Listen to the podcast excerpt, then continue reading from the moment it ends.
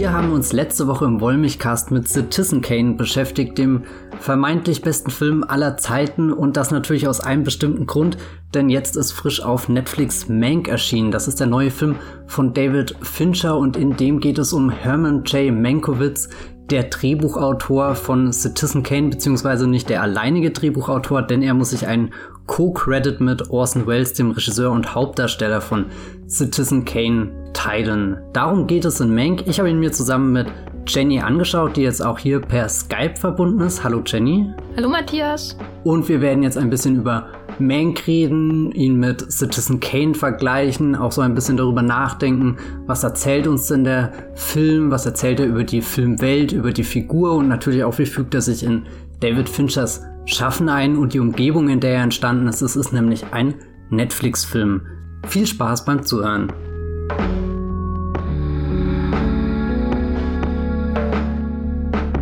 Ja, Mank hat schon eine lange Reise hinter sich, denn das Drehbuch zu Mank stammt nicht von Herman J. Mankiewicz, sondern von Jack Fincher. Das ist der Vater von David Fincher, der 2003 verstorben ist und eigentlich als Journalist tätig war, aber auch das eine oder andere Drehbuch geschrieben hat und das Skript zu Mank, das lagert jetzt offenbar schon länger in der Schublade von David Fincher, der jetzt die vielen kreativen Freiräume nutzt, die ihm Netflix offenbar zugesteht. Er hat ja mit dem Streamingdienst schon viele äh, positive Erfahrungen gesammelt, kann man, glaube ich, sagen. Er, er ist der, der Regisseur der ersten Episode von House of Cards gewesen und hat auch maßgeblich dazu beigetragen, dass diese Serie bei dem Streamingdienst als erste große Eigenproduktion so richtig durchgestartet ist. Die bringt den Fincher-Stil mit, sage ich jetzt mal, und hat natürlich auch jetzt zuletzt Mindhunter bei Netflix beaufsichtigt, die die für zwei Staffeln und beschäftigt sich mit Serienkillern auch eine Empfehlung an dieser Stelle. Mank ist da jetzt sein allererster Film seit dem 2014 erschienenen Gone Girl. Der kam noch ins Kino. Das war eine Bestseller-Verfilmung mit Ben Affleck in der Hauptrolle. Und jetzt geht es eher ins alte Hollywood, in die 1930er Jahre. Also auch ein Ort, an dem David Fincher noch nie wirklich in seiner Karriere war. Bekannt ist er ja für Filme wie Fight Club, über den wir auch schon hier im Podcast gesprochen haben oder äh, jetzt zuletzt auch The Social Network, glaube ich, ein Film, der hier im Kreis sehr beliebt ist. Äh, Mank ist vielleicht das, was am ehesten Richtung Benjamin Button geht, oder Jenny? Ja, wobei es insofern auch zu The Social Network passt, als es und äh, Zodiac vor allem, als es eine in Anführungszeichen irgendwie wahre Geschichte ist. Ähm, das ist natürlich auch eine Parallele zu insbesondere natürlich Zodiac, weil Zodiac ein Period Piece ist und Mank natürlich auch ein Period Piece. Aber es geht nicht um einen Serienkiller, sondern es geht um Hollywood, es geht um das goldene Zeitalter von Hollywood und es geht um die umstrittene Entstehung von Citizen Kane. Und der Hintergrund ist, wir haben ja letzte Woche darüber gesprochen, warum ist Citizen Kane so berühmt? Warum wird dieser Film ähm, seit Jahrzehnten in Bestenlisten aufgeführt?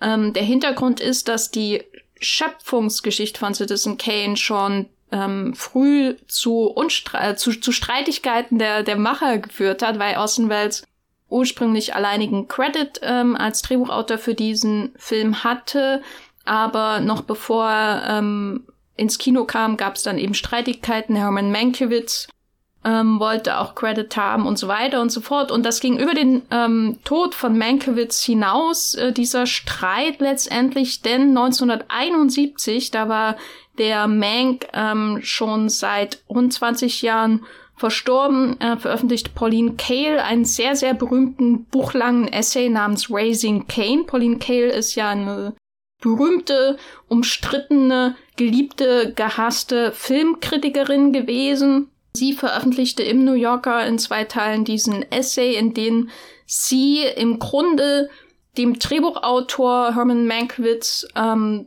den, den Löwenanteil mit an der, an der Entstehung von Citizen Kane geben wollte. Es ging ihr dabei um diesen Genius of the System. Also es ging um die Idee, auf der einen Seite sind Menschen, die sagen, die Autorentheorie ist alles, ähm, Regisseure sind die, die Genies, die für die Schöpfung der filmischen Kunst verantwortlich sind. Das war eben besonders ähm, Andrew Sarris, auch ein berühmter Filmkritiker, der die, die französische Autorentheorie mit nach Amerika gebracht hat und so umgefummelt hat und popularisiert hat. Und ähm, Pauline Kael ging eben darum, diesen Genius of the System anhand von Citizen Kane ähm, darzustellen, nämlich die Idee, es ist eben nicht nur der eine Autor, es ist nicht nur Orson Welles, der für die Brillanz von Citizen Kane zuständig war, sondern das System und vor allem natürlich auch die Drehbuchautoren, die letztendlich ähm, darunter leiden, wenn man die Regisseure hypt bis zum geht nicht mehr. Also die Regisseure schreiben auch die Drehbücher. Und sie hat eben diesen Essay publiziert, ähm, in dem sie Mank, also Herman J. Mankiewicz, ähm, eine große Rolle zugestanden hat für die Entstehung von dem Drehbuch von Citizen Kane. Und daraufhin brach die Hölle los. Leute wie Peter Bogdanovich ähm, sich aufgeregt. Es gab äh, Gegenessays und dann lief das eben so hin und her und ähm, vor allem die, die Datenlage von Pauline Kael wurde sehr stark kritisiert. Sie hat ähm, Forschungsergebnisse von anderen übernommen, ohne die zu nennen. Und dann äh, lief das letztendlich so weit, und sie hat nie mit Orson Welles drüber geredet, was auch kein, kein gute, kein gute, äh, keine gute Recherche ist, muss man natürlich sagen. Aber sage ich mal, der Stand schon in den 90ern und darüber hinaus ist, dass nicht alles auf dem Mist von Herman J. Mankels gewachsen ist. Ähm, also Pauline Kaels Vision wurde mehr oder weniger widerlegt aber eben er auch trotzdem natürlich seinen Teil dazu beigetragen hat, dass das Drehbuch von Citizen Kane so geworden ist, wie es geworden ist. Ähm, und insofern kommt der Film, das war zumindest mein Eindruck, als ich ähm, davon gehört habe, irgendwie 20 Jahre zu spät, weil diese Raising Kane-Debatte schon, die ist so ein alter Hut und dann hörst du, dass ähm, David Fincher einen Film über Mank, äh, beziehungsweise Herman J. Mankiewicz macht und das nochmal aufrollt und dann denke ich auch, was will er uns denn jetzt noch dazu sagen? Ähm, wie hast du das denn wahrgenommen, als bekannt wurde, dass Fincher einen Film über die Entstehung von Citizen Kane macht, was ja wieder an sich ein Streitfall für sich ist. Wir werden darüber reden, ist es überhaupt ein Film über Citizen Kane? Also generell die, die Ankündigung, dass Fincher einen neuen Film macht, ist sehr aufregend. ähm, das Thema, dem bin ich auch nicht abgeneigt. Ich mag eigentlich Filme, die sich mit der Filmgeschichte, mit der Filmindustrie beschäftigen und erst letztes Jahr hatten wir eigentlich einen traumhaften Film, der, der in eine vergangene Hollywood-Dekade eingetaucht ist, nämlich Once Upon a Time in Hollywood von Quentin Tarantino. Und er macht das nicht einfach so im Sinne von, oh, ich drehe jetzt den, den großen Oscar-Film, wisst ihr, da, da können wir Preise abrauben, äh, abrauben, abräumen, ein freudscher Versprecher. Nee, äh, Quentin Tarantino zeigt uns einfach, wie viel er da in dem Kino liebt und lädt uns ein, da, da teilzuhaben einfach. Das ist was sehr Schönes, was Abenteuerlustiges. Und ich mochte eigentlich auch den Hail Caesar von den Kronbrüdern, der da ja jetzt nicht so stark in meiner Erinnerung zurückgeblieben ist, aber als der damals die Berlinale vor wie vielen Jahren eröffnet hat? Hm, 2014, 15, 16? Frag mich nicht nach Dingen, die mit Hail Caesar zusammenhängen. Ich ja. erinnere mich an den Film noch weniger an als äh, Trainspotting 2. Auch ein großer Berlinale-Film. Der, der, lief im gleichen Jahr wie Logan the Wolverine von dem großen James Mangold, um das mal kurz in den Podcast einzustreuen. Nein, ähm, ja, Hail Caesar fand ich irgendwie grundsympathisch.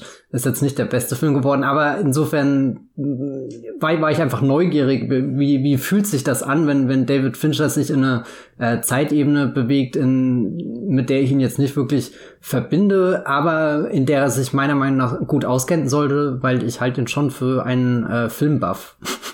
also äh, ich traue ihm da viel zu, also so dass das Nerdige sich da rein zu fuchsen und ein bisschen mehr zu erzählen als das Standard Hollywood Biopic, was sich einfach nur eine historische Persönlichkeit rausgreift und das dann sehr, äh, ja, nach, nach sehr, sehr starken Konventionen abspult.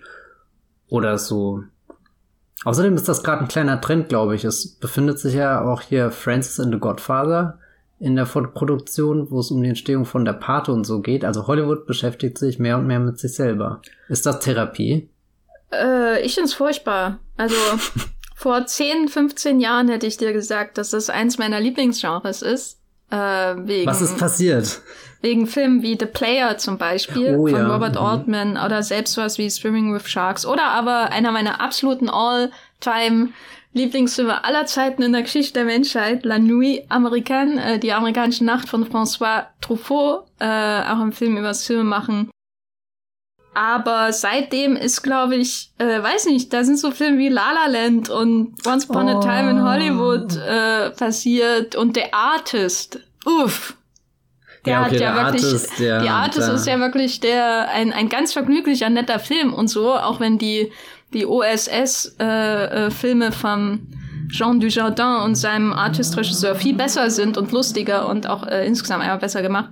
Ähm, die Artist ist ja wirklich der Tiefpunkt des dass äh, wir nehmen uns mal kursorisch eine Hollywood-Ära an, aber wollen uns eigentlich nicht damit beschäftigen und machen irgendwie, tun so, als würden wir uns damit beschäftigen. Und nee, die Art ist einfach furchtbar.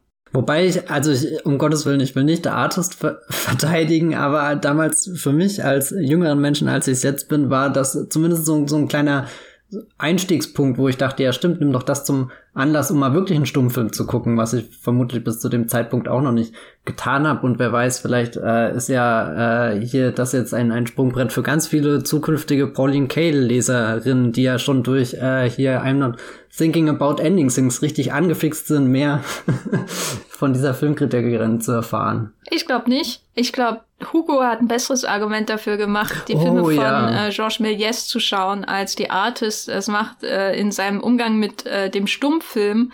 Die Vision des Stummfilmes in die Artist ist ja der Stummfilm 1918 oder so, als wären die zehn Jahre dazwischen nicht passiert. Und das ist das Furchtbare an dem Film. Aber darüber möchte ich eigentlich gar nicht sprechen. Aber ich finde es schön, dass wir gerade eigentlich doch viele tolle Filme über Filme gesammelt haben. Also Hugo hatte ich jetzt gar nicht auf dem Schirm. Der steht hinter mir im Regal. Eigentlich müsste ich den mal wieder schauen. Hm. Ja, das ist einer der wenigen, der mir auch ähm, gefällt aus den letzten Jahren, weil er sich eben nicht nur damit befasst, wie dem auch sei. Ich, ich bin das einfach leid und ich habe auch schon Angst vor diesem Babylon-Film über Clara Bow, aus dem Emma Stone jetzt ausgestiegen ist von ihrem La La Land-Regisseur ja. Damien Chazelle. Dafür kommt Margot Robbie aus Once Upon a Time in Hollywood dazu. Ich finde diese Dinge im Prinzip immer interessant, als die Idee von einem Film über Clara Bow, also eins der It-Girls des Stummfilms aus den 20er Jahren, die, die finde ich super interessant und spannend. Aber wenn ich dann die Filme letztendlich sehe, habe ich oft das Gefühl, dass ich mir auch einfach ein Original anschauen kann. Ich kann mir auch einen Film von Clara Bow anschauen und lerne mehr über Clara Bow, als, als wenn ich mir dann ähm, diese ähm, teils nostalgiegetränkten Auseinandersetzungen mit der Vergangenheit, die sich eigentlich gar nicht damit beschäftigen wollen, ähm, anschauen. Am schlimmsten von all diesem Kram war aber Hollywood, die Netflix-Serie von Ryan Murphy, die mich auch sehr stark an Mank erinnert hat, beziehungsweise Mank hat mich sehr stark an Hollywood erinnert, äh, weil vielleicht um wieder zurück zu unserem eigentlichen Thema für diesen Podcast zu kommen, äh, Mank ja auch ein bisschen historisch Fantasie ist. Ähm, also ich habe in manchen Kritiken Wörter wie Realismus im Umgang mit dieser Ära Hollywoods gelesen und dachte nur, aha, sie haben einen anderen Film geschaut als ich.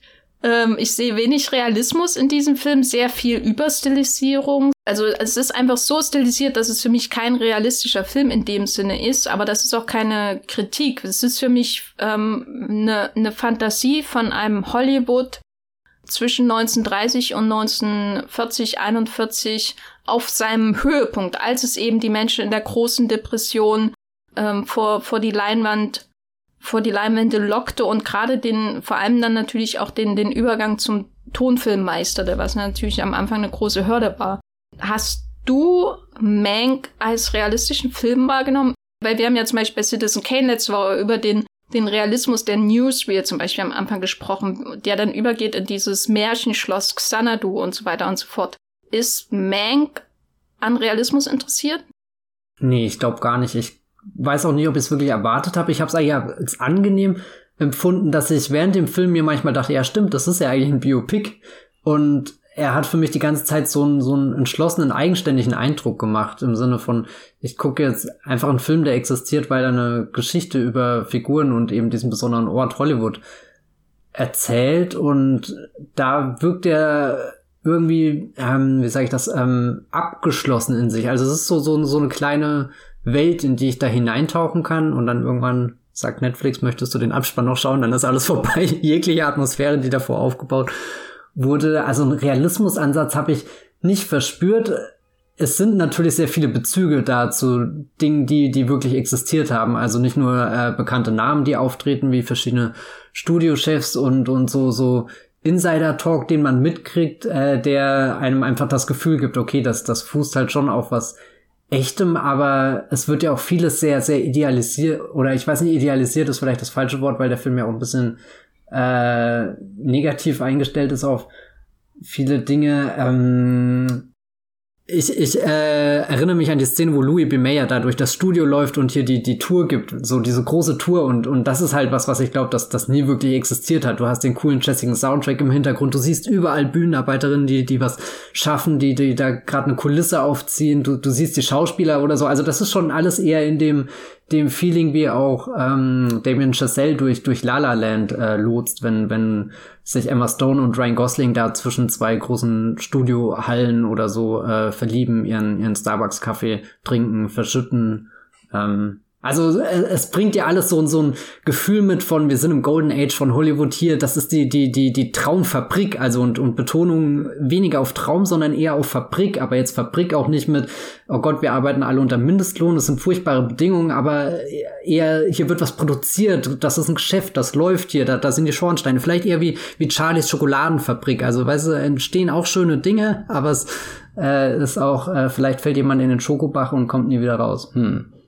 Ja, man kann sich gut vorstellen, wie da jemand angelockt von Manks Versprechen, also so läuft es ja mit seinen Leuten, die er aus äh, von der Ostküste rüberholt, dass äh, dass jemand kommt, ähm, diese Tour erhält, aber dann durch die Mangel genommen wird wie äh, Chaplin in Modern Times. ja, das ist ein schönes Bild. Ich finde das übrigens sehr schön, wie wie oft darauf rumgeritten wird, dass er ja äh, sein, seine, seine, seine äh, große Autorenschaft in New York aufgegeben hat, um jetzt eher das schnelle Geld mit was Trivialerem in Hollywood zu verdienen. Das fand ich auch einen sehr interessanten Blickwinkel in dem, in dem Mank. Genau, weil das ist der, der Hintergrund, der nie so ganz genau erzählt wird, weil es eben kein konventionelles Biopic ist, das jetzt Geburt, äh, äh, Höhepunkt Tod und so weiter erzählt, sondern der Hinterpunkt ist eben, Mankiewicz ähm, hat sich einen Namen als Autor gemacht an der Ostküste, er hat für den New Yorker geschrieben, wie später auch Pauline Kael und hat ist halt äh, dann rüber, um das Geld zu machen und hat eben dann auch so ein berühmtes Telegramm, zum Beispiel, was ja auch in dem Film äh, in, in einem anderen Kontext zitiert wird, an Ben Hecht äh, geschrieben, den, den Autor von dem ersten Scarface-Film. Hier, äh, hier gibt's einen riesen Reibach zu machen und dein, dein, alle deine ähm, Konkurrenten sind Idioten. Ähm, das ist das quasi, komm mir rüber, du bist allen überlegen mit deiner intellektuellen Kraft und du kannst Kohle machen Machen wir hier Kunst? Das ist eine andere Frage. Und das ist auch das, äh, was natürlich äh, Mankiewicz so in diesem Film auch bewegt, weil er kommt rüber, um Geld zu machen. Seine Frau bleibt erstmal an der Ostküste. Und dann merkt er irgendwie in diesem, im Verlauf von zehn Jahren, die hier flashbackhaft gestreift werden, dass er sein Opus Magnum nicht erschaffen hat, weil er nämlich das große Geld machen wollte. Und dann steht, sitzt er eben in diesem Häuschen im Nirgendwo 1940 schreibt das Drehbuch zu Citizen Kane, zumindest so wie es hier der, der Film erzählt, und dass äh, das an diesem Häuschen Victorville war, das, das ist ja auch ähm, belegt. Und merkt, das ist mein Opus Magnum. Das ist das, was mir meine ganze Karriere über gefehlt hat, weil ich immer äh, ähm, auf Filme herabgeblickt habe und das nie so richtig ernst genommen habe, nur das schnelle Geld machen wollte. Merke, meine Karriere neigt sich ihrem Ende zu und auf einmal habe ich das Opus Magnum und keinen Credit im Vertrag. Das ist die Grundidee von Mank, so als, als das ist der Bogen, der erzählt wird ähm, in diesem Biopic-Gehäuse, sofern es denn in diesem Film existiert. Nun ist aber die Frage, wie suggeriert der Fincher diese Filmära? Du hast ja schon einige Dinge angedeutet, diese Walk-and-Talks in dem Studio und so weiter, aber ein sehr auffälliges Element ist natürlich das, das Schwarz-Weiß. Ne? Nicht ähm, zu übersehen. Wie würdest du denn so die, die stilistischen Mittel beschreiben, die die Fincher hier wählt, zusammen mit seinem Team, um uns in diese Welt zu versetzen, wo die Wahl des, ähm, von Schwarz-Weiß natürlich auch dazugehört, aber auch die Beleuchtung meinetwegen und das Bildformat und die ähm, Zigarettenbrandlöcher, die verwirrenden an der oben oberen rechten Ecke des Bildrandes, die an Fight Club erinnern irgendwie. wer, wer weiß, was Tyler Durden in Mank geschnitten hat und wir haben es nur noch nicht gesehen, weil, weil Netflix die Frames zu schnell abspielt. ja, ich glaube, da kommen viele verschiedene äh, Dinge zusammen oder, oder viele verschiedene Ansätze. Also die, diese, diese Cigarette-Dinger, äh, die im, im Eck erscheinen, die, die sind ganz offensichtlich reingemacht. Das ist künstlich, weil, weil das Bild ansonsten wirkt äh, zu klar, als dass du es wirklich gerade von einem Projektor äh, und, und von Film irgendwie projiziert siehst. Also so, so ein seltsamer Widerspruch ähm, für mich drinne, wo, wo ich einerseits das Gefühl habe, da versucht Fincher dieses Feeling zurückzubringen, aber gleichzeitig hat er da auch einen sehr modernen Film in der Streaming-Ära geschaffen und, und das zieht sich irgendwie durch den, den kompletten Verlauf von Mank. Es kommen ja dann auch immer wieder äh, die, die äh, Szenentitel ähm, oder, oder ich weiß nicht, wie du den Part im Drehbuch nennst, wo du dein Interior, Exterior hast und dann den Ort beschreibst, die Tageszeit und das wird mit Schreibmaschine quasi so, so reingetippt. Also, wo, wo, wo er dich auch zurückholt in eine Zeit, weil heutzutage hast du zwar auch Drehbücher, die so geschrieben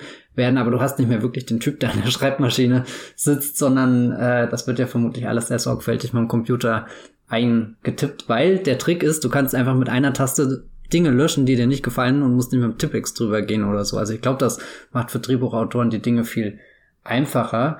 Du hast vorhin im Vorgespräch gesagt, dass das breite Bild ähm, ja eigentlich ein Kontrast zu Citizen Kane ist, der ja deutlich ähm, schmaler ist. Darüber habe ich gar nicht nachgedacht. Ich habe das eigentlich genossen, auch irgendwie, weil, weil diese breiten Bilder das sind, was ich von Fincher kennen und, und ich mochte auch den Einstieg, den er in den Film gewählt hat, wo er erst in den Himmel fil filmt, dann die Kamera so langsam runterholt, die Titel kommen wie halt in einem klassischen Hollywood-Film aus dieser Ära eingeblendet, auch äh, der, der, der Netflix-Einstieg. Äh, Netflix International Pictures. Ja, ja, genau. Also so, ich weiß nicht, ob ich das irgendwie nett finde oder einfach nur total ekelerregend. Das ist irgendwas dazwischen. Also manchmal, oder, oder Mank ist wieder so ein Film, wo, wo ich echt nicht weiß, was ich, also von, von dem, der ganzen Geste dahinter halten soll, wie, wie sich Netflix den jetzt zu eigen macht, wie sich irgendwie den, den ausstellt und, und damit irgendwas zelebriert, was ja sonst irgendwie nicht für Netflix steht, was ich nicht mit Netflix verbinde, auch dann irgendwie der Widerspruch, dass jetzt der große Film über Citizen Kane gefeiert wird, aber Citizen Kane kannst du weit und breit nicht auf Netflix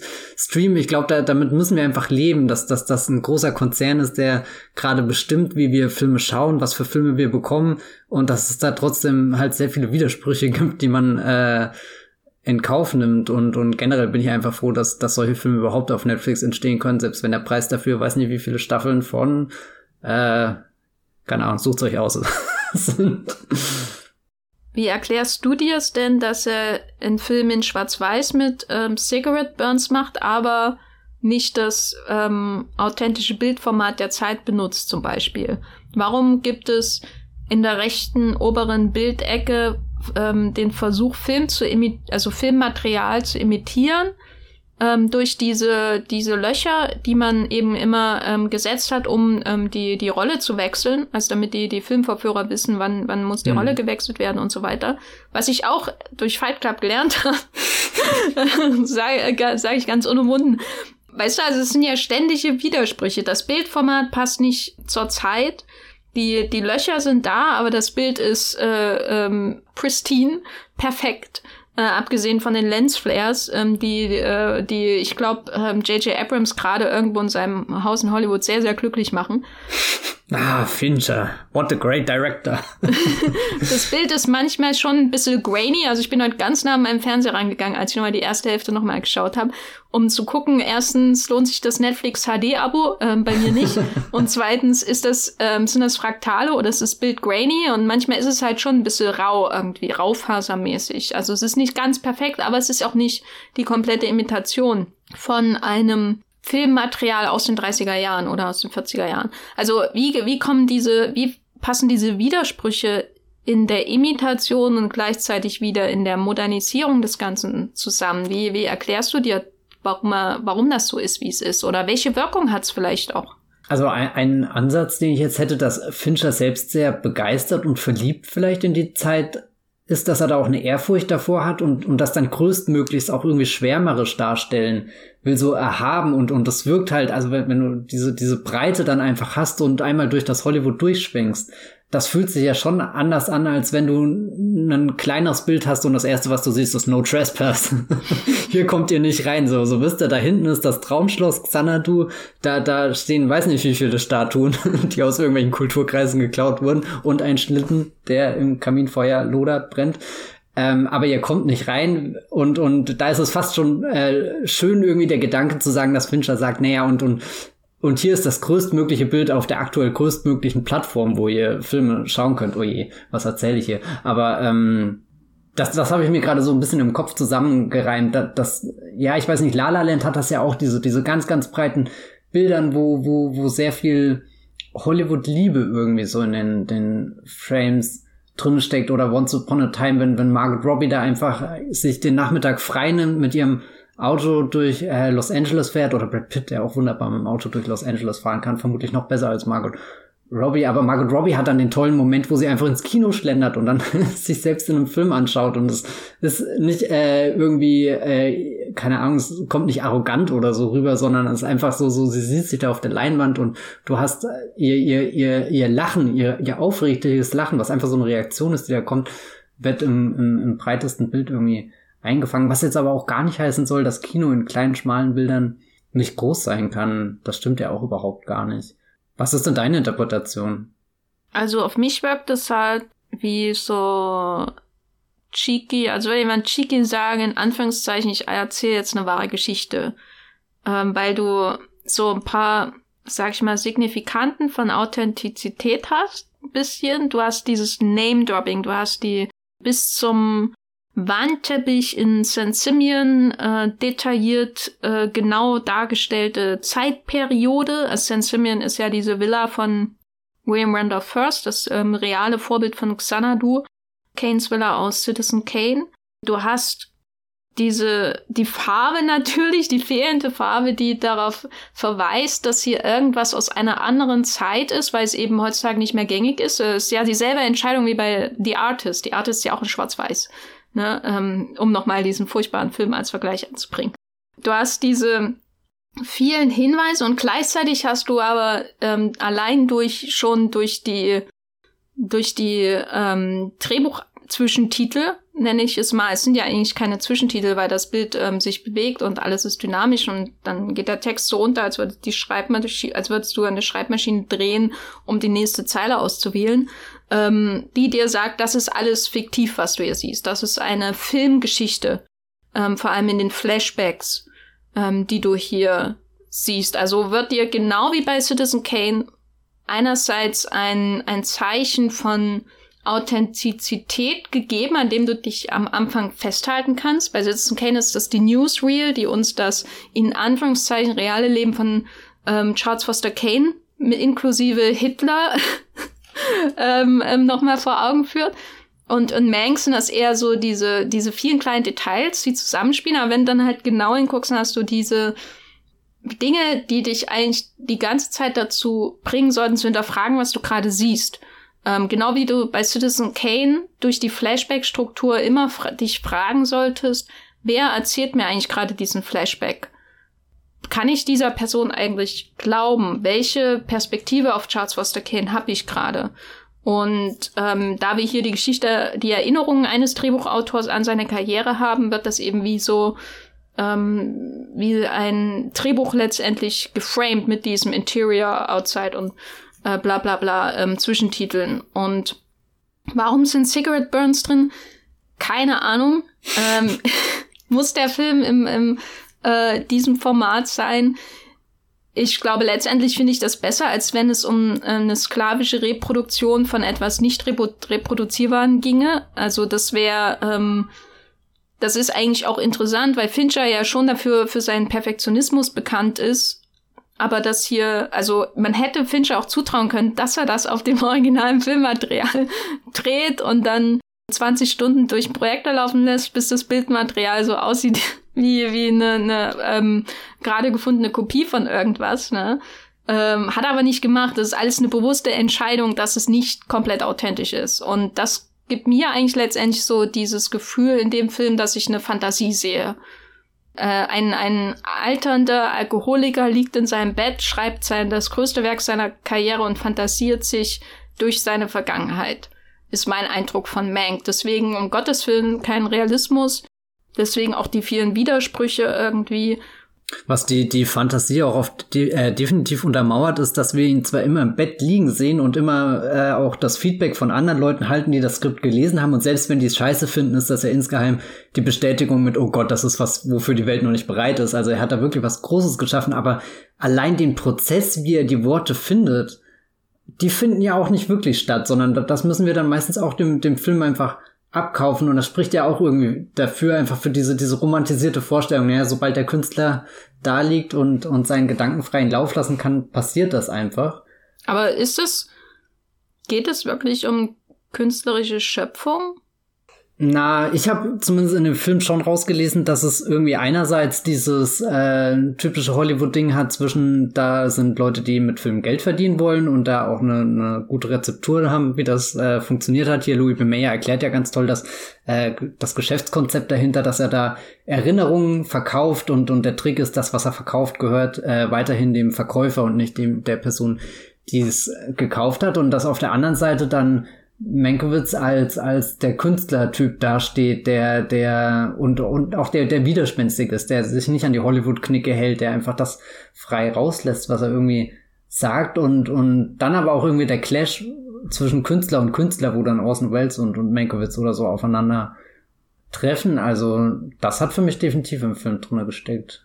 Mich hat es auch manchmal so ein bisschen erinnert an das Social Network, als würde er die Geschichte aus Sicht von Eduardo erzählen. Mhm, ja, ja. Und, und er will den Credit auf der Facebook im, im Impressum, gell? Wird, wird der Name ja. Eduardo Severin jetzt seit äh, dem Ding genannt. Das finde ich eigentlich sehr poetisch. Hier Film und Film und it's, it's Poetry, es, es reimt sich. Hm.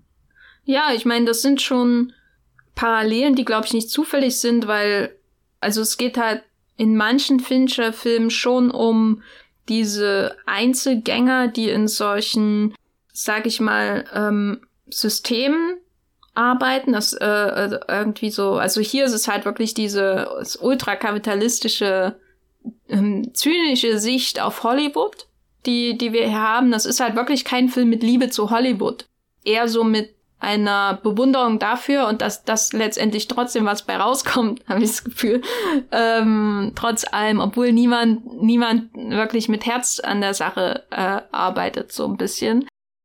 Und das, das vereint ihn halt auch mit sowas wie das Social Network, mit, mit Zuckerberg, der sich letztendlich dieses System selbst schafft und dann, äh, dann ist aber ähm, quasi Eduardo Sever Severin der, der Fremdkörper, der dann irgendwann so rausgedrückt wird. Ne? Wie, wie mhm. von, als würde sich die Haut teilen und, und der Fremdkörper, der schnippst dann so raus.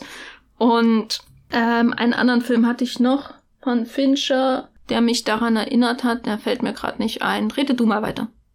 Alien 3. Absolut. Also ich musste an Alien 3 denken rein, weil das ja auch ein Film ist, wo Fincher damals sein, sein also nicht Regiedebüt, er hat ja davor viele Musikvideos und anderes Zeug gemacht, aber seinen ersten großen Hollywood-Film, Langfilmdebüt, Kinodebüt, was auch immer dreht und da halt auch gleich mit 20th Century Fox als Studio aneinander gerät und jetzt existieren ja auch zum Beispiel zwei sehr verschiedene Fassungen von Alien 3, wo Hunde aus Alien-Körpern hüpfen hm. Ich weiß, danke, dass du dann die, die äh, Pause gefüllt hast äh, mit der wichtigen Referenz in Alien 3, weil ich glaube, die ist sehr wichtig für, für Finchers äh, Beziehung zu Hollywood, aber Total, ähm, ja. ich meinte noch Girl with a Dragon Tattoo, ähm, mhm. wo das natürlich auch aus der Vorlage ähm, stammt, aber da hast du ja auch die Figur von Daniel Craig, äh, der Reporter, ähm, der auch die Geschichte von Charles Foster Kane eigentlich aufrollen könnte. Ne? Kann man sich auch gut vorstellen, wie das aussehen würde.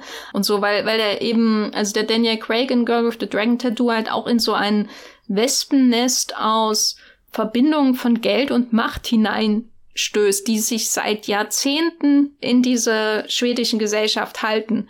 Ähm, bis in die in, in politische rechte Lage und so weiter. Das ist ja ein ganz wichtiges Thema in der Millennium-Trilogie. Und Genau, und jetzt eben Mank. Also Mank ist ja sein, in Anführungszeichen, Vanity Project, das das ähm, Drehbuch von seinem eigenen verstorbenen Vater, das er hier endlich verfilmt Wirklichkeit werden lässt, aber ähm, doch ähnliche Themen letztendlich hat, wie, wie auch bei so einem, ja, ich sage mal, Film für, der ausschließlich für einen Check gemacht wurde.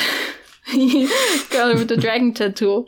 Äh, was auf jeden Fall interessant ist. Aber die Frage ist ja, worum geht's jetzt denn? Wir haben das ja so ein bisschen angerissen Geht es wirklich um die Schöpfung von Citizen Kane? Geht es wirklich um Herman J. Mankiewicz? Ähm, geht es um Hollywood? Was glaubst du denn, worum es in dem Film für, oder aus deiner Sicht, was, worum geht's in Mank primär? Was ist das, was diesen Film wirklich beschäftigt und vorantreibt?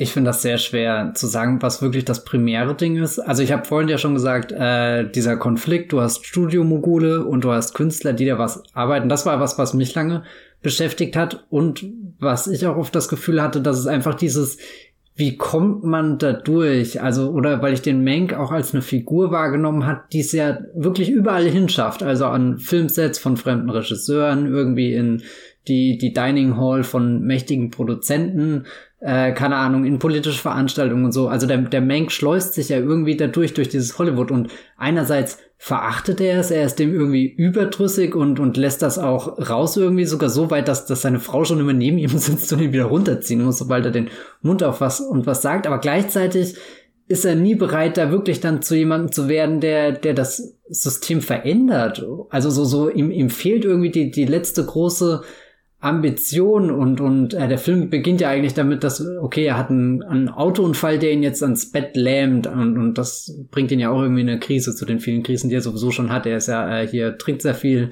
äh, keine Ahnung, raucht bis zum Umfallen, hat keinen keinen wirklich gesunden Lebensstil und ja, ich weiß nicht, also so so Mank ein bisschen als die Geschichte von jemandem, der angeödet von diesem System ist, in das er hineingeraten ist und mit dem er sich arrangieren muss, aber auch nie wirklich sich gegen den Strom stellt, um, um was zu verändern, sondern ja eher einfach seinen, seinen, seinen eigenen Niedergang da provoziert und, und den dann einfach genießt dadurch, dass er halt total auf einer abendlichen äh, Veranstaltung aus dem Rahmenfeld sich übergibt. Äh, irgendwie so dieses Beobachten eines Autounfalls, aber man selbst ist der Autounfall er, er kratzt manchmal an seinem eigenen Idealismus so. Also gerade, es gibt ja, ja. also lange Zeit weiß man nicht, geht's jetzt um Citizen Kane ähm, wirklich, weil Orson Welles ja eigentlich eine Nebenfigur in dem Film ist und auch die, die eigentliche Schöpfung, wie schon erwähnt, er, er, ja, die ist dann halt einfach da. Ne? Also wir sehen nicht, wie er lange und breit überlegt, wie er ähm, ähm, wie er, warum er sich Xanadu als Namen auswählt oder so. Keine Ahnung, äh, ob er das wirklich war am Ende. Aber das geht so ein bisschen hin und her. Man wird reingeworfen in diese Welt ähm, und dann kommt der Upton Sinclair Plot, ähm, der, glaube ich, so ein die, der, das erste, erste Rettungsring in dem Film ist, glaube ich. Also so hat sich's für mich angefühlt. Ähm, davor. Rettungsring für den Film an sich oder für Mank? Für mich, für mich beim Zuschauen, so, damit ich weiß, mhm. muss ich jetzt einfach nur ähm, lose Erinnerungen aus dem Krankenbett anschauen oder ähm, kommt irgendwas, irgendein roter Faden so, um mir, um mir zu helfen, zu verstehen, warum ich diese Erinnerung sehe. Und der Upton Sinclair ähm, Plot Subplot, der ist, der war für mich der rote Faden, der den Film auch signifikant besser gemacht hat. Nicht, weil er sehr stark natürlich an Trump und Fake News erinnert. Also es geht natürlich um diese, diesen gescheiterten Versuch von dem linken Autor und ähm, Politiker Upton Sinclair halt ähm, zum Governor von Kalifornien gewählt zu werden als ähm, Demokrat. Und von Louis B. Mayer und William Randolph First geht dann halt so eine Gegenkampagne aus, die, die bis hin dazu führt, dass eben Schauspieler engagiert werden, um so zu tun, als wären sie irgendwie echte Menschen, die für den einen oder anderen Kandidaten sprechen, um die Leute zu manipulieren hier, das ist ein Kommunist, wählt doch lieber den Republikaner und so weiter und so fort. Das ist so eigentlich so der klasse Teil des ganzen Films, wo er vielleicht auch am konventionellsten wirkt. Wenn diese Upton Sinclair Sache abgewickelt wird und er es dann so weit geht, dass sich ein Kollege umbringt, weil er an diesen Filmen hm. mit beteiligt war und generell seine Karriere einfach vor sich äh, in Flammen sieht. Und oder das war für mich so der Moment, wo, wo er auf einmal über diese mögliche, oh mein Gott, ist es nur eine Nostalgie-Party, die wir hier jetzt feiern, äh, hinausging und in die Gegenwart hineingegriffen hat, etwas ungelenk, ähm, nicht viel mehr rausgeholt hat, aber mir auch irgendwie was erzählt hat über über die vielen, vielen Widersprüche, denen ein Künstler in so einer Industrie ausgesetzt ist. Und Mank natürlich bestes Beispiel, weil er ist ja aus rein zynischen Gründen letztendlich nach Hollywood gegangen und merkt dann, dass, dass er hat er da vielleicht seine Zeit verschwendet, so hat er zu lange gebraucht, um dann irgendwann seinen Citizen Kane zu schreiben. Das war für mich so der Moment, wo ich dachte, es geht nicht nur um äh, Nostalgie, Hollywood äh, abfeiern oder Hollywood möchte gern Hollywood Satiren meinetwegen auch, weil er feiert ja nicht viel, ähm, sondern es geht auch äh, ist auch irgendwie was Persönliches drin. Also das war der Moment, wo ich dachte, David Fincher macht einen Film über Alien 3. Ja, das kann ich gut nachvollziehen. Ich habe auch immer irgendwie, ich weiß nicht, ich habe dummerweise vor dem Film den, den Wikipedia-Eintrag zu, zu Jack Fincher durchgelesen, aber steht halt gleich als Journalist. Und sobald dann dieser Sinclair-Plot und das ganze politische einsetzt, dachte ich auch immer, ah, da merkt man, da hat ein Journalist das Drehbuch geschrieben, der nicht nur diesen Hollywood-Mythen hinterher ist, sondern ich weiß nicht, da, da, muss ich dann immer hier an The Wire denken. Äh, David Syme hat ja eigentlich auch einen, einen journalistischen Hintergrund, bevor er angefangen hat, äh, in, im Fernsehen Geschichten zu erzählen. Und das merkst du ja ganz deutlich der Art und Weise an, wie er Geschichten erzählt, die existieren nicht nur in dieser kleinen Serienwelt, sondern du hast ja in The Wire un unfassbar viele Bezüge zur, zur Gegenwart und, und auch ziemlich zeitlose Bezüge. Und du hast ja gerade auch gesagt, er wird dann sehr, sehr böse, der Film, irgendwie zynisch, verbittert. Und das schätze ich eigentlich an dem Film, dass, dass er nicht äh, dieses, dieses Hollywood-Feiern ist, dieser, dieser taube Prestigefilm, weiß nicht, den du dir halt bei den Oscars reinschiebst und am Ende mit elf Nominierungen nach Hause gehst und keinem Gewinn irgendwie, was ja vielleicht auch bezeichnet ist. Nee, ähm, aber was ich dann noch mochte, dass er zwischen all den, den, den garstigen Tönen und, und er hat ja auch nicht viel, viel Liebe für die Figuren übrig, gerade für die Mächtigen, die Einflussreichen, die stellt er ja dann teilweise auch ein bisschen äh, äh, lächerlich da. Da denke ich jetzt wieder an Louis B. Mayer, der, der hier zwar erst durchführt als derjenige, der jemandem Toren öffnen kann, äh, Türen öffnen kann und, und der dieses coole Rezept gefunden hat, wie man in Hollywood erfolgreich wird, aber dann auch der ist, der, der abends dasteht, äh, da sitzt und, und nachfragen muss, was denn da jetzt gerade wirklich in Deutschland vor sich geht, weil er, weil er offenbar nicht gut informiert ähm, über die, die Situation ist, die in den 30 Jahren da drüben passiert. Mm, aber dann, dann gibt's gleichzeitig nach, nach, so, so, so Szenen, wo, wo trotzdem noch so ein, so ein Bewusstsein für die Hollywood-Magie zum Vorschein kommt. Und da hat mich der Film immer an äh, für Fellinis La Dolce Vita erinnert, wenn dann Mank mit der äh, Amanda Seyfried-Figur, der Marion Davis, ähm, ähm, bei dem, dem Hearst-Anwesen dann rausgeht und, und sie dann so einen kleinen Moment für sich haben, wo, wo auf einmal all diese dieser große gesellschaftliche Rahmen, sei es jetzt der politische oder der, der Hollywood-Rahmen, wo der wegfällt und, und ja, keine Ahnung, dann, dann hast du diese zwei Figuren, die sie in der Dunkelheit verirrt haben. Es ist nicht mal die Klatschpresse da, um einen Skandal draus zu machen. Du weißt, jetzt sind die ganz auf sich gestellt und da ist es fast schon schockierend zu sehen, wie, wie hilflos äh, der Menk ist, obwohl er sich davor ja auch als äh, weißt du, der, der Typ, der nicht in der Mitte der Diskussion sitzt, sondern der eher so am Rand sitzt, aber immer schön reinwirft und immer was besser weiß und die anderen rhetorisch auch super ausspielen kann. Also so die Art und Weise, wie er redet, da ist ihm ja keiner der, der Menschen wirklich in dem Raum gewachsen, die, die Referenzen, die er aufbringen kann. Er hängt dich ja unheimlich schnell ab, aber Marion Davis ist halt keine Figur, die er mit sowas unbedingt beeindrucken kann, weil, weil die selbst auch schon mehr durchgemacht hat, als sie die meisten Menschen dann zugestehen wollen. Und, und das fand ich schön, dass es da diese, diese leisen, vorsichtigen, zerbrechlichen Momente auch äh, gibt. Und das später nochmal mit der Lily Collins Figur. Das ist ja hier Rita Alexander, die sich um Mank kümmert, der da in seinem, ich wollte gerade sagen, Sterbebett liegt. Soweit ist es noch nicht, der in seinem Krankenbett liegt und er hat ja einen Mordsgips am Bein, kann sich da kaum bewegen und er ist ja nicht sehr, sehr nett am Anfang zu den Menschen, die ihn pflegen, allen voran Lily Collins, die da eine kleine Backstory hat mit einem Mann, der eben äh, als Soldat einberufen ist und, und dann einen Brief erhält, ähm, der schreibt, na gut, der Mann ist jetzt verschollen und, und da herrscht eine große Ungewissheit, was jetzt wirklich mit ihm passiert ist, aber es bedeutet vermutlich eines, dass er tot ist und, und dann später kommt, kommt die zweite Nachricht und, und ich weiß nicht, das waren Dinge, die mich dann unerwartet berührt haben. Also nicht unbedingt Mank selbst als Figur, aber wie Mank mit so ein paar unscheinbaren Weggefährten da aneinander gerät und was er sich für kostbare Momente abseits des Scheinwerferlichts teilt und, und ja, ich weiß nicht, da, da, das fand ich sehr wichtig in dem Film, der, der eben so garstig mit, mit vielen Dingen umgeht und, und so so, ja, wild rumschreit über, über den, den Studio-Lot und sagt, ah, alles furchtbar.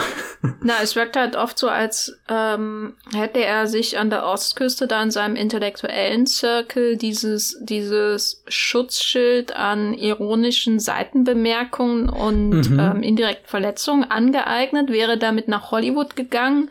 Ähm, äh, dadurch wirkt er dort ähm, viel intelligenter und belustigender, ähm, sofern er nicht äh, auf einmal französische Wortspiele einbringt, weil das lernen wir ja in dem Film, das ist ein No-Go. da bist du über das Ziel hinausgeschossen.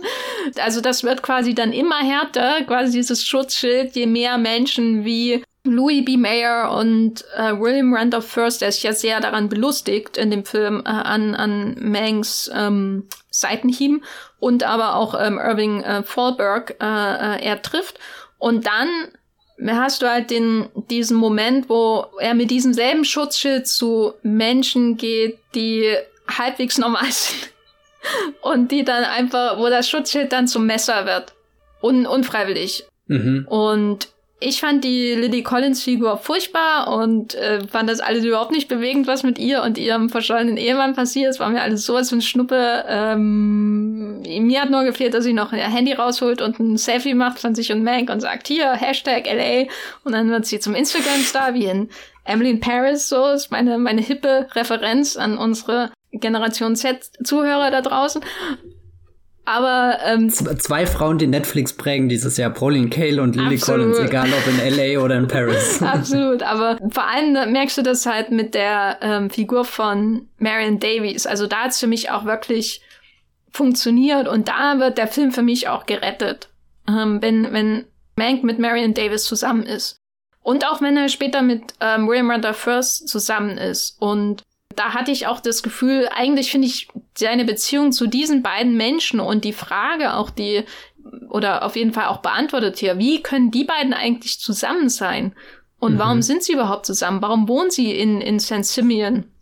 Ähm, weil die, die Antwort ist viel komplizierter als alles, was in Citizen Kane für die Beziehung von äh, Kane und Susan Alexander aufgeboten wird davon hätte ich noch viel mehr gesehen äh, äh, als ähm, von Louis B. Mayer und und äh, äh, den ganzen Hollywood-Kram. So, das fand ich am Ende wirklich schade, ähm, dass dass gerade William Randolph First noch so eine Nebenfigur ist, die ähm, für zwei drei Szenen relevant ist. Und wenn dann der Groß, der Höhepunkt des Films ist ja eigentlich, wenn ähm, Mank halt dann ausholt gegen Hearst und seine eigenen persönlichen Enttäuschungen auch eine, Stimme gibt, was, was Hearst auch als ähm, Mensch angeht. Ähm, bei Hearst steht ja für all das, was falsch läuft, weil er eben mal progressiv war und jetzt eben das Gegenteil ist, weil er halt früher ähm, quasi auf der Seite von Upton Sinclair stand, ähm, für, für das Gute irgendwie gekämpft hat oder zumindest für eine ähm, größere ähm, gerechte Verteilung des Reichtums und jetzt ist er der, der die Filme pro, äh, ähm, finanziert gegen Upton Sinclair und der andere ist ja auch was, was ähm, in Citizen Kane selbst angeschnitten wird. Und davon hätte ich viel mehr gern gesehen, wie diese, Beziehung von den beiden, wie, wie kommt das überhaupt? Was vielleicht auch dann, naja, ähm, konventioneller als Biopic gewesen wäre. Aber Amanda Seyfried äh, ist für mich schon irgendwie der Star des Films so. Also sie spielt ja Marion Davis und ihre kleine Szene da, ähm, da draußen, wie sie das Telefon aus der Bank holt, wie sie hm. äh, unter den Affen äh, steht, da, äh, das ist ja so bizarr, ne? Also man hat ja vorher gar nicht so viel von St. Simeon gesehen. Und, und man sieht sie davor auf dem Scheiterhaufen, also es ist schon eine Steigerung. sie profitiert natürlich von allem, was ihr Ehemann macht. Und ähm, gleichzeitig leidet sie aber auch so darunter, aber nicht so offensichtlich wie zum Beispiel Susan Alexander, die dann eben die, in Citizen Kane diese furchtbare Opernszene bekommt. Das, das wird ihr ja hier erspart, aber. Ich, ich, ich hätte keine Szene ertragen, wo sich Charles Dance langsam im Lannister-Modus in den Raum schleicht und, und wer weiß, was für eine Armbrust er dabei gehabt hätte. Ich muss aber sagen, das Gespräch am Ende, wo alle Partygäste gehen, beschämt oder warum auch immer, weil sie einfach diesen Menkewitz nicht ertragen, der sich ja einfach nur noch zum Affen macht und, und übergibt und peinlich ist und weiß nicht was. Und dann bleibt Hirst da und nimmt ihn ja fast noch im Arm und geleitet ihn zurück zur Tür. Ah, da ist in mir alles gestorben. Das war so eine unangenehme Szene, das irgendwie zu sehen. Und das meine ich jetzt im Positiven, nicht im Negativen. Und äh, da gebe ich ja auch recht, da, da hätte ich gern mehr über äh, die Beziehung der beiden erfahren. Ja, wie, aber ein Großteil des Films spielt sich halt in diesem Hollywood ab. Und wie hast du das denn wahrgenommen, dieses Referenzgewitter, was, was diese ganzen super interessanten Figuren ja letztendlich umgibt?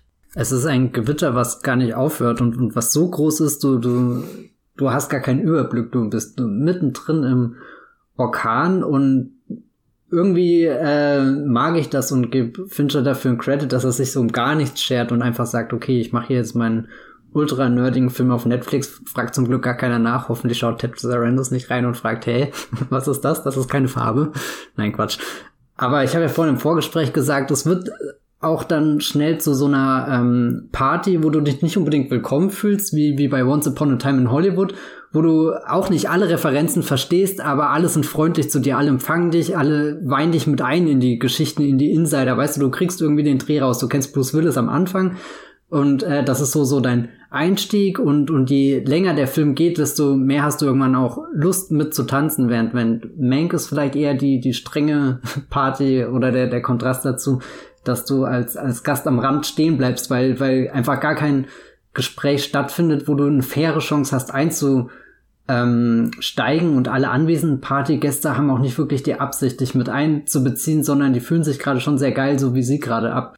Äh, äh, weiß nicht, haten oder irgendwas über, weiß oh, Louis B. Mayer schon wieder. Ähm, also sie sind alle einen Gang zu, zu weit oben und das kann halt sehr arrogant auch irgendwie wirken. Ich will jetzt nicht sagen, dass Fincher unbedingt arrogant ist, aber dass, dass der Film dabei manchmal schwer unzugänglich ist, aber oder ich weiß nicht, ob das richtig ist, weil weil eigentlich ist er sehr sehr klar, aber ähm, es ist nicht so, dass es mein mein Interesse unbedingt weckt, noch weiter einzusteigen, noch mehr zu lesen. Es ist eher so, gut, du verfällst du oder so danach in einem Loch an Wikipedia-Einträgen, wenn du anfängst zu gucken, wer wer ist wer, wer hat wo mitgemacht und keine Ahnung, gab es der Zauber von Oz wirklich?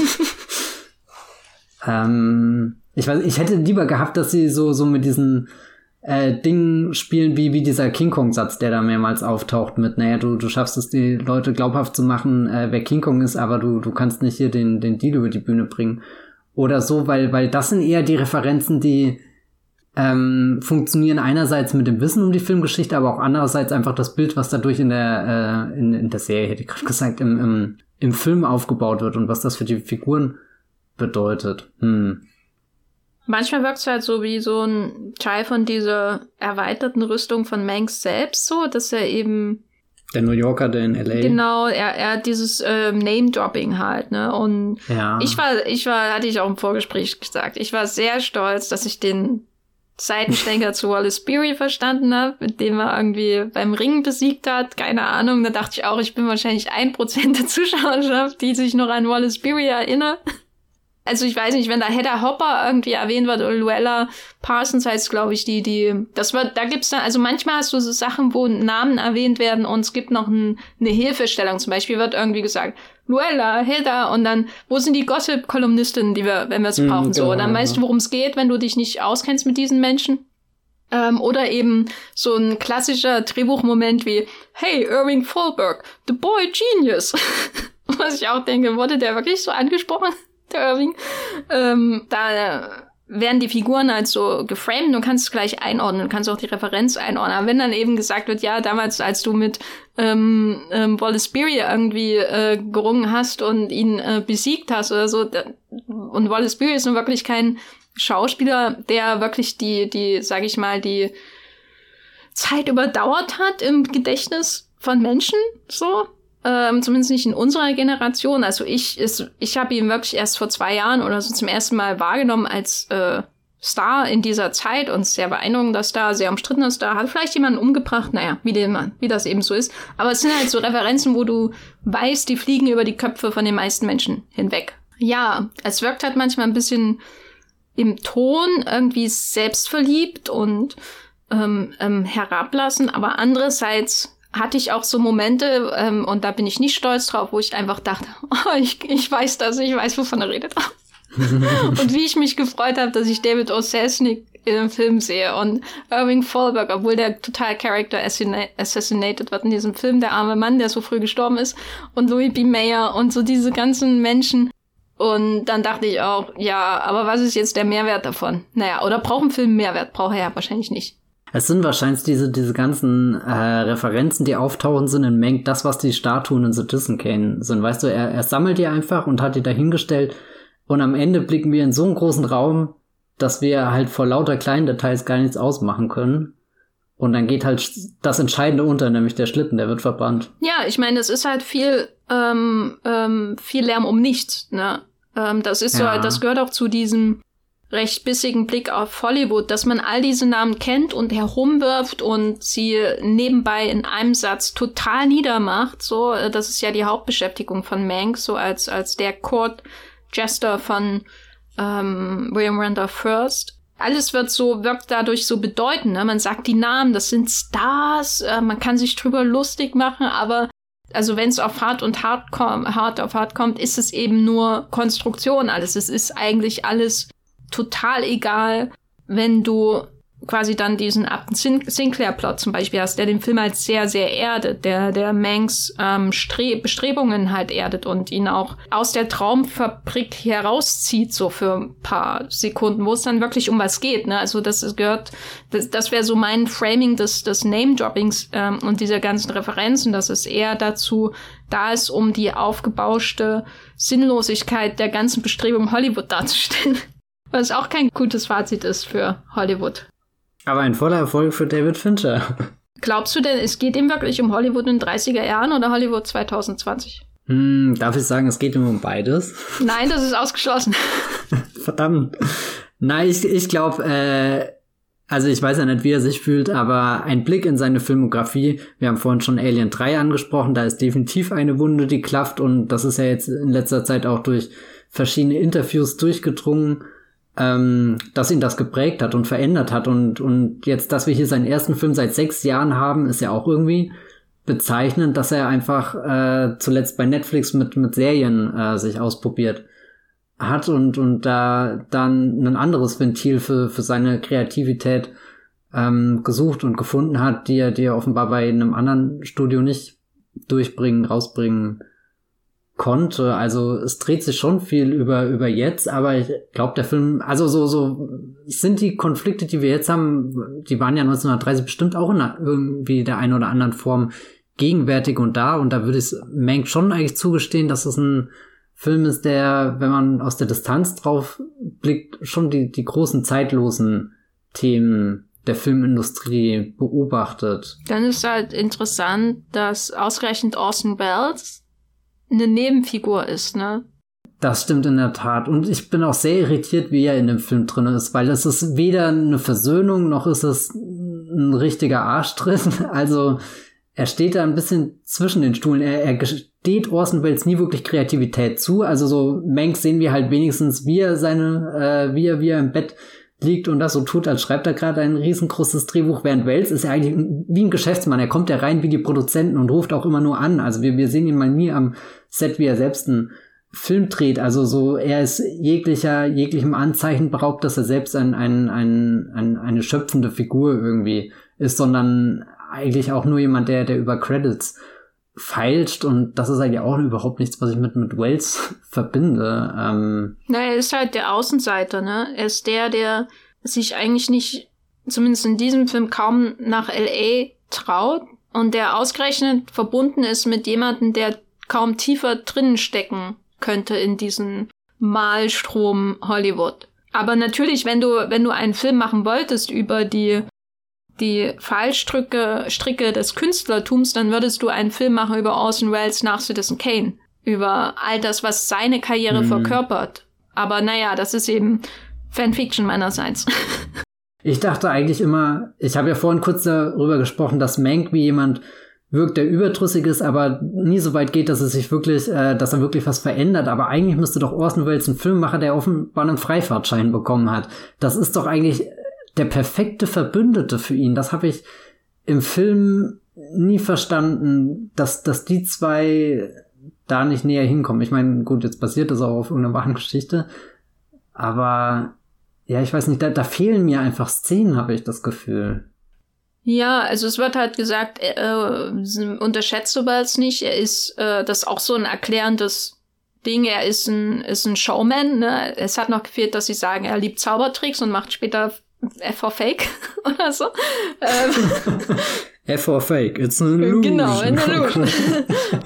er wird halt als, als Außenseiter dargestellt, der irgendwie das, das ähm, äh, System übertrumpfen will und es zumindest zu diesem Zeitpunkt auch geschafft hat, weil er eben das Final Cut Recht hat an Citizen Kane.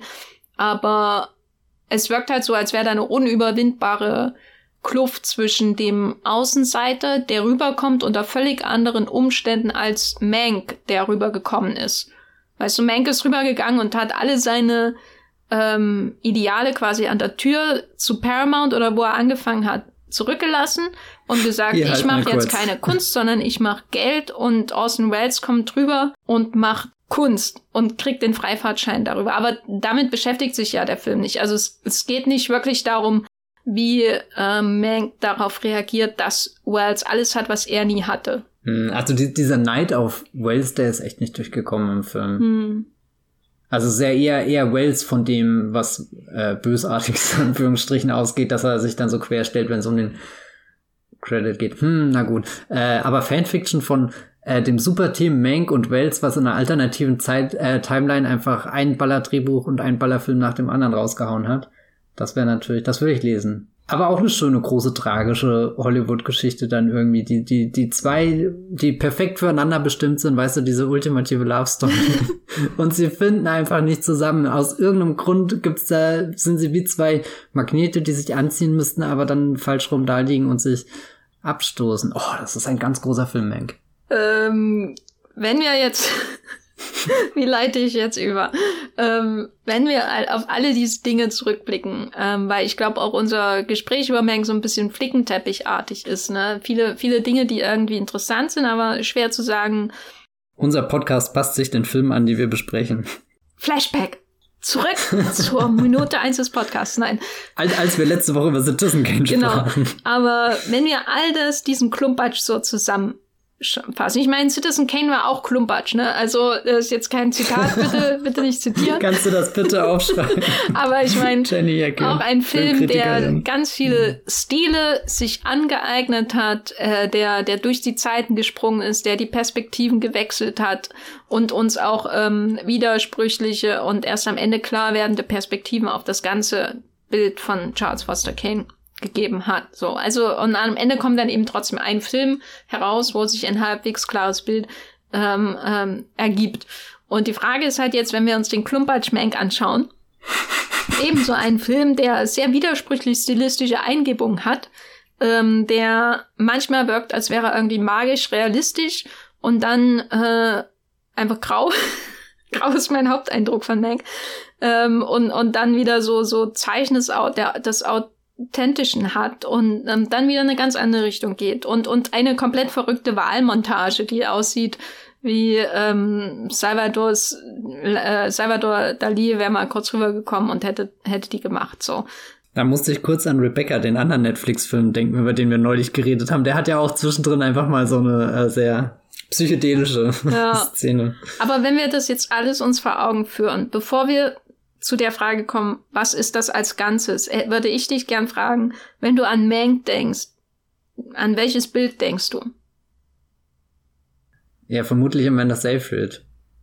Äh, auf dem Scheiterhaufen im äh, Abendlicht oder äh, wie sie nach, vor nach, sich hin starrt an der Tafel am Ende?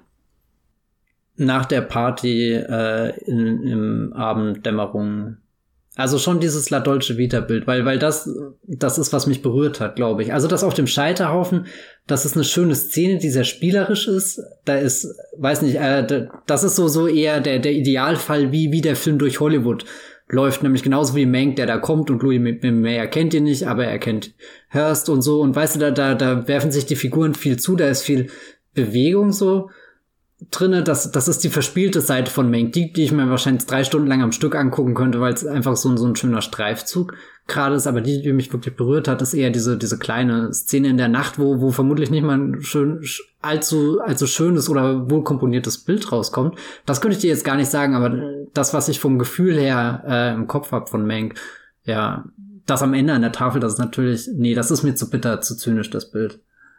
Ich hatte jetzt kein Problem, die erste Hälfte nochmal zu schauen, gleich vor dem Podcast. Aber als ich dann so überlegt habe, oh Gott, muss ich das Ende nochmal schauen? Da, da war ich dann froh, dass die Zeit verrinnt ist und der Podcast losging. Was ist dein Mank-Bild? Ähm, ich glaube, da, also als ich den Film zum ersten Mal geschaut habe, das hatte ich dir auch im Vorgespräch gesagt, da, da hatte ich gar kein Bild im Kopf. Der Film war auch wirklich rausgeflutscht aus meiner Erinnerung und ich habe dann einfach noch mal ähm, hier den, den Ölbauinsel-Katastrophenfilm von Peter Burke geschaut. Oh, der ist gut, gell? Also so viele Shots von einem, einem äh, tiefen Ölbohrer, das, das war. Ja, und vor allem so musste ich die ganze Zeit an äh, daran denken, wie schlimm der Prolog von Captain Phillips ist im Vergleich zu Deepwater Horizon. Also wo da etabliert wird, dass Tom Hanks andere Menschen kennt in seinem Privatleben. Ja, wo, wobei ich bei beiden Filmen echt sehr hart im Kino weinen musste, als, als sie zum Ende gegangen sind. Ja. Wobei, also Deepwater Horizon, das, das ist unfassbar. Man muss die ersten zwei Hälf äh, Drittel von Deepwater Horizon nehmen und das letzte Drittel von Captain Phillips und du hast einen exzellenten Film. Aber ich habe auch Deepwater äh, Water Horizon gebraucht, um zu verstehen, was die Kunst von Bohrköpfen ist. Das ist in Armageddon nie so wirklich durchgedrungen. Ja, ja. Armageddon haben wir auch einen Podcast zu gemacht. Ähm, aber was, also ich habe den gestern geschaut und dann einfach, der war dann sofort aus meinen Händen äh, quasi der wie wie Sand äh, durch meine Hände und dann war er weg, ne? Um mal in einem äh, in einem prätentiösen Bild zu sprechen. Und dann habe ich heute Morgen nochmal geschaut und das, worauf ich mich beim Schauen am Anfang am meisten gefreut habe, war die die Party-Szene bei William Randolph First, die erste. Und die habe ich wirklich, die habe ich geschaut und dann habe ich nochmal den Ton ausgemacht. Ähm, und dann habe ich sie ohne Ton nochmal geschaut, die Szene, wo sie über die aufkommende Gefahr von Hitler äh, in, in ähm, Deutschland sprechen, wo Vollberg sagt, er war in Berlin. Und diese Sequenz, das ist für mich der Moment, wo ich merke, ja, das ist wirklich ein Fincher-Film. Und die, da könnte ich mich reinlegen.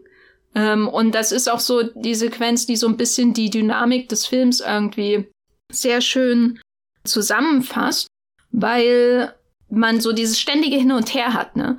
Ähm, dieses ständige Gefühl, da, da wird mit Worten eine Schlacht geschlagen, ähm, mit sieben verschiedenen Parteien. Und so fühlt sich ja auch ähm, jedes Gespräch mit Mank an, außer er spricht dann wirklich mal mit Marion Davis. Und diese Szene kann ich wirklich nur ich kann das euch allen nur da empfehlen, wenn ihr sehen wollt, was David Fincher groß macht, die allein die ähm, Bildausschnitte, die er gewählt hat und die verschiedenen Menschen ähm, zu frame. Er hat allein irgendwie gefühlt fünf verschiedene Bildausschnitte für Mank, der äh, in dieser ganzen Sequenz nie seinen Platz verlässt. Äh, und, und wie er dazwischen wechselt. Und dann die drei verschiedenen für, für ähm, Charles, äh, für Charles Foster Kane, sage ich schon, für William Randolph First und dann Fallberg und dann irgend so den random Dude am Klavier. Und wie das darauf. Der, der immer so auf seinen Einsatz wartet, gell? Wann, wann kann er hier dramatisch was dazuspielen, ja? Ich glaube, es war auch ein berühmter Hollywood-Darsteller, mir fällt sein Name nicht ein.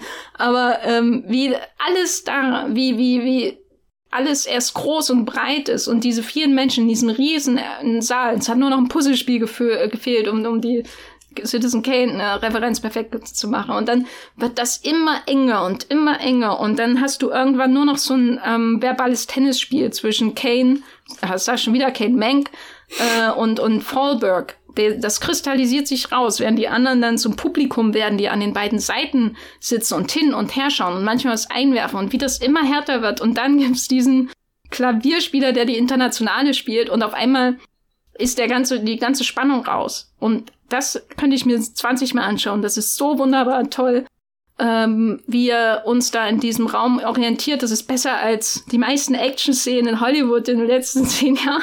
Dieses Gespräch, das war das ist für mich das Bild aus Mank und ähm, gut, damit habe ich auch mein, meine Liebeserklärung an diese Sequenz äh, gegeben und ja, Amanda Seyfried äh, und Tom Burke. Stimmt, wir äh, haben noch gar nicht über Tom Burke gesprochen. Den Fiesling aus das Souvenir. Fiesling, naja. Also er ist jetzt nicht sympathisch in das Souvenir. Ist, ist er nicht der Abusive Boyfriend? Er ist der Abusive Boyfriend, aber er hat auch ähnliche Suchtprobleme wie Herman J. Mankiewicz. Okay, das macht ihn sympathisch. Nein. Aber ein guter, ja. guter Orson Welles auf jeden Fall. Aber wenn das, wenn du den Film als Ganzes betrachtest, was, was ist er dann für dich? Als Fincher-Film, als Netflix-Film, als was auch immer? Film über Hollywood? Ja, also als er aufgehört hat, da, da war ich ein bisschen, ja, weiß nicht, saß ich einfach da und hatte nicht erwartet, dass ich mich da so fühlen würde. Vielleicht auch, weil ich mich davor sehr reingehypt habe. Äh, das war, war, war schon was Besonderes, was dieses Jahr jetzt noch kam und, und irgendwie hätte ich den auch blind auf Platz eins meiner besten Liste gesetzt. Das äh, denke ich mir jetzt. Zum Glück habe ich ihn vorher angeguckt. Aber ich muss jetzt sagen, allein dieses Gespräch, was wir gerade über den Film hatten, hat ihn sehr schön für mich ähm, geformt irgendwie. Also so, so, er ist gewachsen und, und das finde ich gut. Ich habe jetzt auch wirklich nochmal Lust, ihn zu gucken, damit ich das jetzt mit, mit all dem, über das wir gerade nochmal geredet haben, dass ich da das nochmal anschauen kann und vielleicht formt er sich dann doch zu was, was äh, kantigerem oder so. Nicht nur ein Film, den ich einfach anschaue und irgendwo bewundern kann, sondern auch schon eher sowas wie, ja halt, äh, keine Ahnung, Gone Girl. Ist ja auch irgendwie auf den ersten Blick zuckst du mit den Schultern, aber dann schaust du den Film nochmal und kriegst den nie wieder aus dem Kopf raus, weil er so, so abgrundtief gruselig ist. Ja, ich war schon enttäuscht. Ähm, Finde ihn aber auch interessant, viel interessanter, als das Thema im Vorfeld versprochen hatte. Würde aber trotzdem jederzeit lieber nochmal Gone Girl oder Girl of the Dragon Tattoo oder Social Network oder ähm, was weiß ich nochmal gucken. Vor allem, weil es, weil ich immer weiß, dass es auf dieses, diese große Gary Oldman Show am Ende hinausläuft, hm. die ich wirklich nicht gut fand. Dieser Tanz, den er da aufführt, also es geht ja die ganze Zeit hin und her Ping-Pong-mäßig und am Ende ist eine Kreisbewegung auf einmal, als er mhm. da um mhm. diese Tafel herumläuft. Und es sind keine Showgirls da, wie in Citizen Kane bei der Tafel, ähm, äh, Sequenz, sondern es ist Gary Oldman da, der da um seinen zweiten Oscar spielt. Ähm, und das fand ich furchtbar. Ich will wieder den Punk Gary Oldman. Ich will den True Romance Gary Oldman. Ähm, wo ist mein Gary Oldman? Ähm, weil, ähm, Nolan weißt, hat den kaputt gemacht. Mein hottester Take ist, oder ich weiß gar nicht, ob der Take hot ist. Wahrscheinlich ist der sau langweilig. Warte, ich hole mir gleich ähm, Handschuhe aus der Küche. Sag. Nein, ich habe neulich äh, nochmal hier die Harry Potter Filme geschaut und ich glaube echt, dass Sirius Black eine seiner besten Rollen ist. Ja, aber sie hat ihn auch kaputt gemacht. Das ist der, hm. der Moment, wo Gary Oldman seriös wurde. Und früher war er der Arschloch-Schauspieler, der unvorhersehbare Schauspieler, der, der, der Beethoven spielt und dann den Bösewicht Air Force Down. der, der ein True Romance mit seinem, was hat er da, Jamaika-Akzent oder was ist, die Rolle ist ja komplett verrückt kommt, der der Dracula spielt. Und dann hat er Stimmt, irgendwann Dracula, angefangen, ja. normale Menschen zu spielen. Ähm, insbesondere als Sirius Black ist nicht unbedingt normal, aber am schlimmsten ist halt der Commissioner Gordon. Und dann, wenn er anfängt, Churchill zu spielen, wenn du weißt, dass wenn du Churchill in deiner Filmografie hast, dann kannst du deine Karriere begraben als als ähm, cooler Schauspieler, sag ich zumindest. Mhm. Wobei, wobei ich mag den Gary Oldman, der eigentlich so so Gordon-Typen spielt, sehr gern oder oder deutlich mehr als der, der halt Churchill-Typen spielt, wo die ganze Rolle nur noch so ein Stunt ist. Und ja. also das habe ich bei Gordon und, und Sirius Black überhaupt nicht das Gefühl. Und deswegen war ich auch einmal so ergriffen von, von, von Gary Oldman in dem Film. Bei, auch bei weil, Azkaban?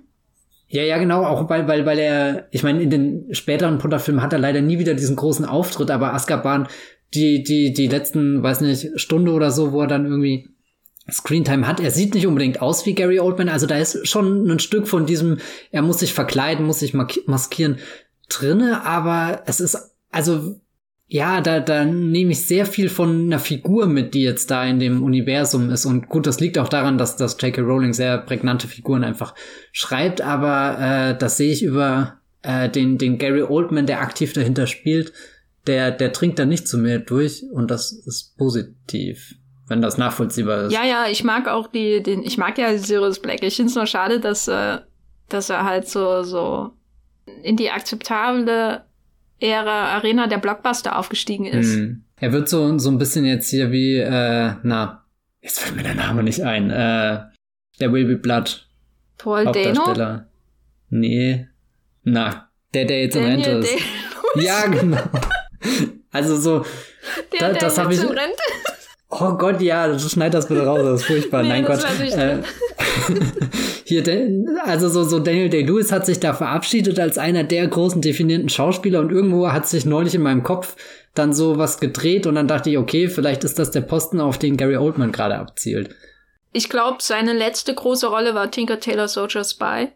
Das war die, mhm. wo er alles, was er bei seinen guten Menschenrollen gelernt hat, er ist ja als Commissioner Gordon einfach unglaublich zurückhaltend, wenn du schaust, wie Gary Oldman in den 90ern abgegangen ist von der Kamera. Das glaubst du ja nicht, dass es derselbe Schauspieler ist. So, und, und da habe ich das Gefühl, da, da hat er sich in den 2000ern schon weiterentwickelt und das quasi alles gebündelt in Tinker Taylor Soldier 2, den ich auch neulich nochmal geschaut habe. Danach kam dann diese, damit hat er den Oscar nicht gewonnen und dann dachte er sich, jetzt muss ich als Churchill spielen, ja, hab's so gewonnen. Aber, aber jetzt hat er doch den Oscar, jetzt kann er doch wieder ein bisschen entspannen, oder? Na, ich will ja nicht, dass er entspannt. Ich will, dass so. er ähm, irgendwie nochmal Sid and Nancy dreht oder nochmal Dracula, weil die Dracula-Darsteller ist ja einfach nur wahnsinnig. Ähm, und das schaue ich mir halt tausendmal lieber an, als auch sowas wie Mank, ähm, muss ich sagen. Ja, okay, verstehe. Hm. Ja, unser Gary Oldman Ausflug ist auch vorbei. Ähm, Fazit Mank, Matthias. Good luck with your video game. äh. Nee, äh, ja, Mank ist ein Film, ich bin mir nicht ganz sicher, wie ich ihn wirklich finde, wie ich ihn einordne. Ich mag ihn, aber ich, er hat mich nicht so umgehauen, wie ich dachte, dass er das wird. Das finde ich immer interessant. ähm, ich freue mich auf den Rewatch, sage ich jetzt mal. Ja, ich glaube, der Film gewinnt, wenn man ihn mehrmals schaut. Also für mich hat die Hälfte, die ich jetzt nochmal geschaut habe, schon ähm, sehr beigetragen, dass ich überhaupt irgendwie was mitnehme aus dem Film. Es ist auch nicht so, dass ich sagen würde, er ist schlecht oder so. Das auf keinen Fall, aber ich weiß nicht. Es fühlt sich manchmal so an, als, Spiel, als sind, sind die alle da super gepreppt für den Film, die da reinkommen. Also all diese, diese Leute wie David Fincher, Gary Oldman und, und es sind ja sogar Trent Reznor und Atticus Frost, die wieder hier den, den, den äh, Soundtrack gemacht haben. Also alles Dinge, die ich eigentlich lieben sollte, aber dann spielen sie irgendwie so alle eine Stufe zu leise. Naja, außer Ortman, der spielt auf jeden Fall viel zu laut. Ja, oder eine Stufe, oder ja, kann, das ist jetzt ein blödes Bild, aber äh, weißt du, wo ich das Gefühl habe, so ich habe ein bisschen diesen, muted. Ja, ja, so, so, so eine Spur unter dem, was sie normal abliefern könnten und, und was auch der Stoff definitiv hergeben würde in meinen Augen. Also, das ist das, was mich sehr irritiert bei Mank.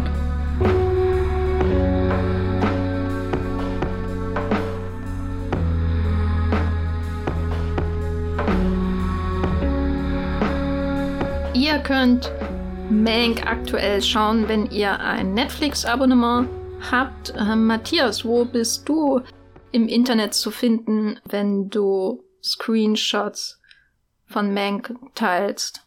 Was machst du das? Sind da welche? Ist das dann alles nur grau? Ich, ich befürchte, ich habe versucht, sie nachzukolorieren mit Paint, aber boah, ich sag dir, Jenny, das sieht aus wie Augenkrebs. Äh, Paint nicht zu unterschätzen, ich habe damit schon Wunder vollbracht, aber das ist wirklich schon lange her. Und wer weiß, ob die heute noch als Wunder qualifizieren. Das ist vermutlich nicht meine Mona Lisa geworden, aber hm. Ihr könnt mir aber auf Twitter folgen, da schreibe ich als @bibelbrox mit 3e und teile ab und zu einen sorgfältig ausgewählten Screenshots oder 100 Stück. Ähm, alternativ auch eine gute Adresse, um sich über meine Meinung zu Filmen zu informieren, ist das filmfilter.de. Sehr gut. Äh, ich bin auch bei Twitter als Gafferline, bei Letterboxd als the-gaffer und äh, habe einen Blog namens the-gaffer.de und kann nur sagen, falls ihr jetzt neugierig seid auf Citizen Kane, dann hört doch unseren Podcast über ja. Citizen Kane, den wir letzte Woche aufgenommen habt. Falls ihr mehr über die Karriere von Gary Oldman wissen möchtet, dann hört unseren Podcast über Bram Stokers Dracula, ähm, den wir vor, vorherige Woche aufgenommen haben, ähm, in dem Gary Oldman die Hauptrolle spielt. Und falls ihr Lily Collins noch irgendwo anders sehen wollt, dann schaut Emily in Paris. Also, hey. Vielen Dank äh, fürs Zuhören und bis zum nächsten Mal. Tschüss. Ciao.